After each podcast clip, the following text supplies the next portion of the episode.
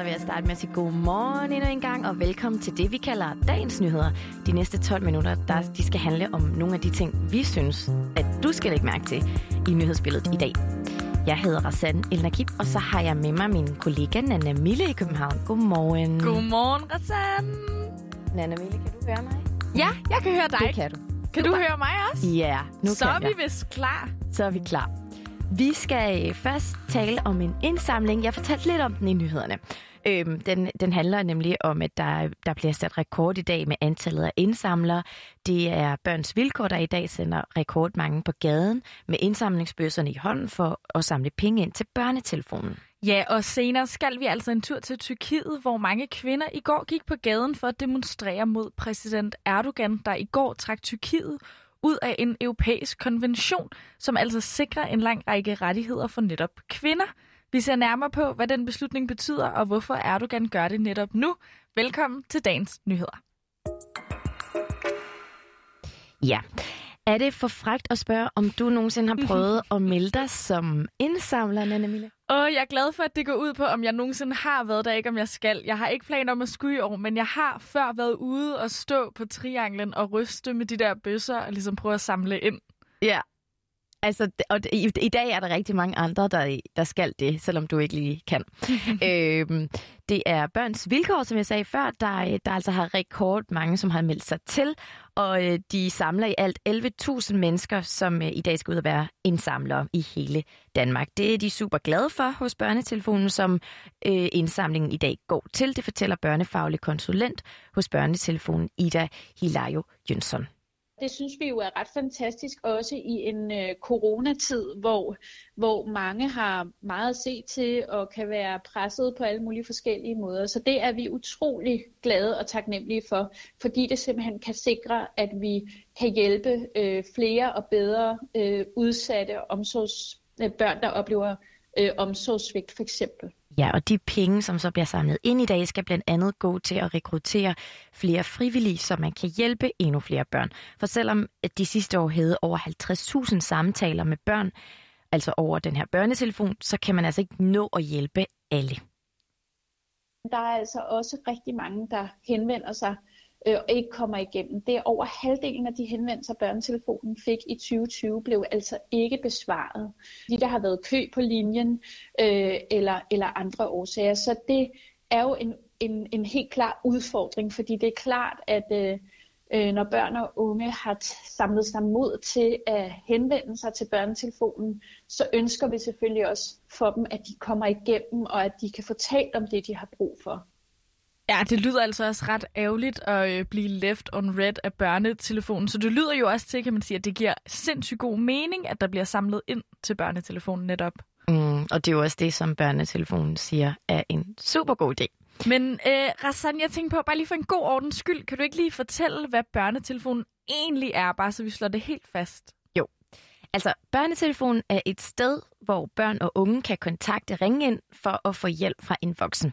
Og hende Ida Hilario Jønsson fortæller, at det ikke kun er børn, der ringer ind. De oplever faktisk også, at øh, unge helt ned til 25 år kontakter den her børnetelefon, fordi at de ikke kan få hjælp hos andre. Og nogle af de emner, der har fyldt mest, det har været typisk alt fra kærlighed og sex til psykisk mistrivsel. Men sidste år, der ændrede emnerne sig så betydeligt på grund af coronapandemien. Vi kan se, at det er nogle øh, andre ting, børnene har henvendt sig hyppigst til os omkring øh, under corona, end det har været før. For eksempel har det altid været kærlighed og forelskelse, der simpelthen har ligget øh, nummer et, som det vi har talt med flest børn og unge om. Men i 2020 var nummer et altså forholdet mellem barn og forældre. Øh, og det har altså også på den måde været tydeligt, at øh, forholdene i hjemmene har været noget af det, der har fyldt meget for børnene.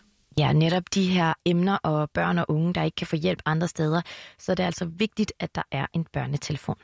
Det betyder også, at det er de børn og unge, der henvender sig til os. Det er dem, der har kontrollen. Øh, mange henvender sig til os og fortæller om noget, der er svært for aller, aller første gang. De har simpelthen aldrig øh, sagt det til nogen før, netop fordi de kan være bange for konsekvenserne, de kan være bange for reaktionerne ved for eksempel at fortælle det til deres forældre eller til en anden voksen. Og så kan børnetelefonen være et sted, hvor de trygt kan dele det, der er svært til en voksen, der kan rumme og høre det, de fortæller, som kan lytte, og som også nogle gange kan hjælpe helt konkret, hvis der altså er brug for det.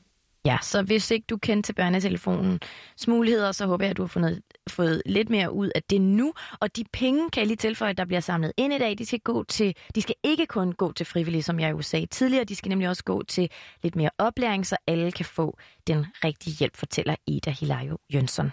Men det handler også om uddannelse og opkvalificering af de frivillige rådgivere, for selvom alle vores frivillige rådgivere har det, der hedder børnefaglig baggrund, altså det er simpelthen professionelle rådgivere, så er det stadig vigtigt, at de føler sig trygge i, i rådgivningsarbejdet og føler, at de er klædt på til at hjælpe de børn og unge, øh, der nogle gange står i meget udsatte, svære positioner. Ja, og så har Børns Vilkår jo selvfølgelig taget højde for, at der stadig er en coronavirus derude, så øh, der er taget nogle ekstra forholdsregler for at kunne samle smittefrit ind, skulle jeg til at sige. Indsamlere har flere dage til at levere deres øh, bøsser tilbage, og så får de også at vide, hvordan de så kan undgå smitte, når de helt konkret er ude og banke på jeres døre. Ja, og så lovede jeg jo, at øh, vi skulle en tur til Tyrkiet, så lad os gøre det nu, for det lød altså sådan her, da især kvinder gik på gaden i går.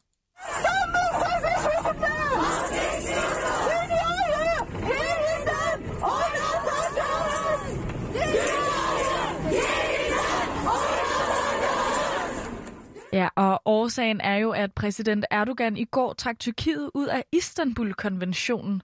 Jeg ved ikke, ringer det en klokke for dig, sådan? altså, jeg kendte ikke til den i forvejen, vil jeg sige. Nej, det, øh, det gjorde jeg heller ikke, men så kan jeg da øh, lige så godt lige fortælle lidt mere om den, inden vi dykker ned i den tyrkiske beslutning. Denne her konvention, den er altså lidt interessant for os. Den har nemlig til formål at bekæmpe blandt andet hustruvold, voldtægt i ægteskabet og lemlæstelse af kvinders kønsorganer. Det er altså tungt stof, det her, og konventionen ja, er tidligt fra morgenstunden, men konventionen blev altså lavet i år 2011 i Istanbul og Tyrkiet. Øh, Tyrkiet var medunderskriver dengang, Året efter var det også det første land, der fik ratificeret konventionen, altså fik den skrevet ind i loven.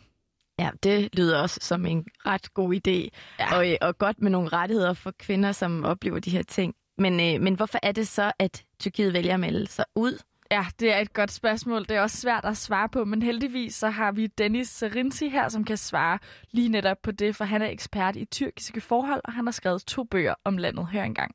Den her Istanbul-konvention er ofte blevet brugt ved demonstrationer af de homoseksuelle eller af de sekulære oppositionsfolk, som er modstandere af Erdogans øh, regering. Erdogan selv fordømmer hustruvold, og han siger, at han vil fortsætte kampen mod hustruvold, men han vil gerne løsrive den her kamp mod hustruvold fra Istanbul-konventionen, som for mange tyrkere, især Erdogans vælgerbagland, som jo ofte er konservativ, for dem symboliserer de jo nogle kvinderettighedsgrupper, som er meget liberale, som er homoseksuelle osv. Så ifølge den tyrkiske præsident Erdogan, så handler det altså ikke om, at han ikke er imod vold mod kvinder, men han mener altså, at konventionen bliver misbrugt i landet. Jeg kan fortælle, at i Tyrkiet, der oplever dog alligevel en hel del vold mod kvinder. Tal fra Verdenssundhedsorganisationen viser, at 38 procent af kvinderne i Tyrkiet altså er udsat for vold fra deres partner.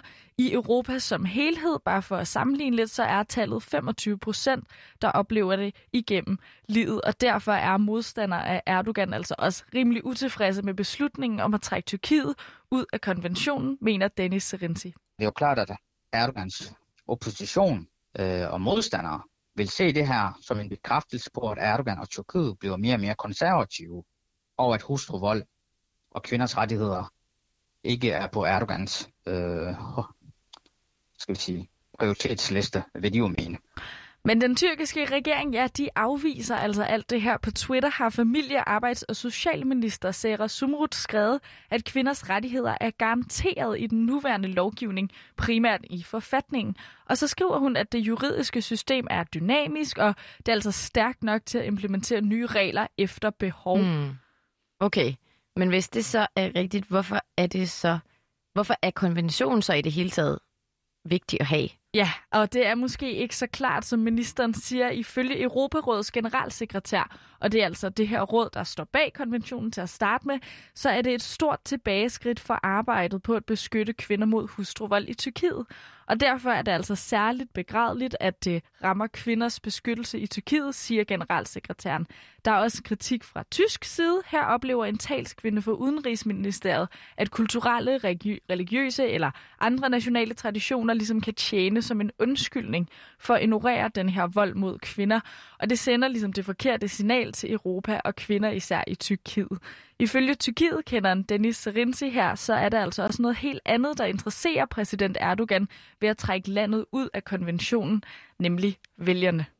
Dem har han brug for. Han har mistet flere og flere vælgere på grund af, at økonomien ikke går særlig godt i Tyrkiet. Der er det så, at Erdogan prøver at flytte fokus væk mod noget værdipolitisk og identitetspolitisk øh, symbol, som det her det er. Og han øh, prøver at sende et signal til sine vælgere om, at jamen, vi kan sagtens løse de her problemer internt. Vi har ikke brug for en eller anden øh, Istanbul-konvention. Vesten skal ikke komme og belære os om det. Vi kan sagtens forbyde hustruvold med de lov, vi allerede har. Det er jo allerede forbudt i Tyrkiet, selvom det forekommer i praksis. Ja, og at droppe konventionen skriver sig altså ind i en lang række af beslutninger, som skubber Tyrkiet i en mere sådan konservativ retning, det fortæller Dennis også. Og man har set i de senere par år, at Erdogan har taget nogle tiltag, der kunne tyde på, at han har en mere islamisk øh, konservativ dagsorden. Eksempelvis har han i sin tid foreslået, at kysseri skulle være forbudt i metroen.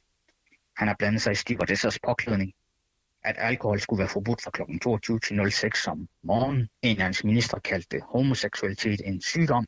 Så det ser ud til, at vi ser et Tyrkiet, der bliver mere og mere konservativ. Og dermed også længere væk fra EU.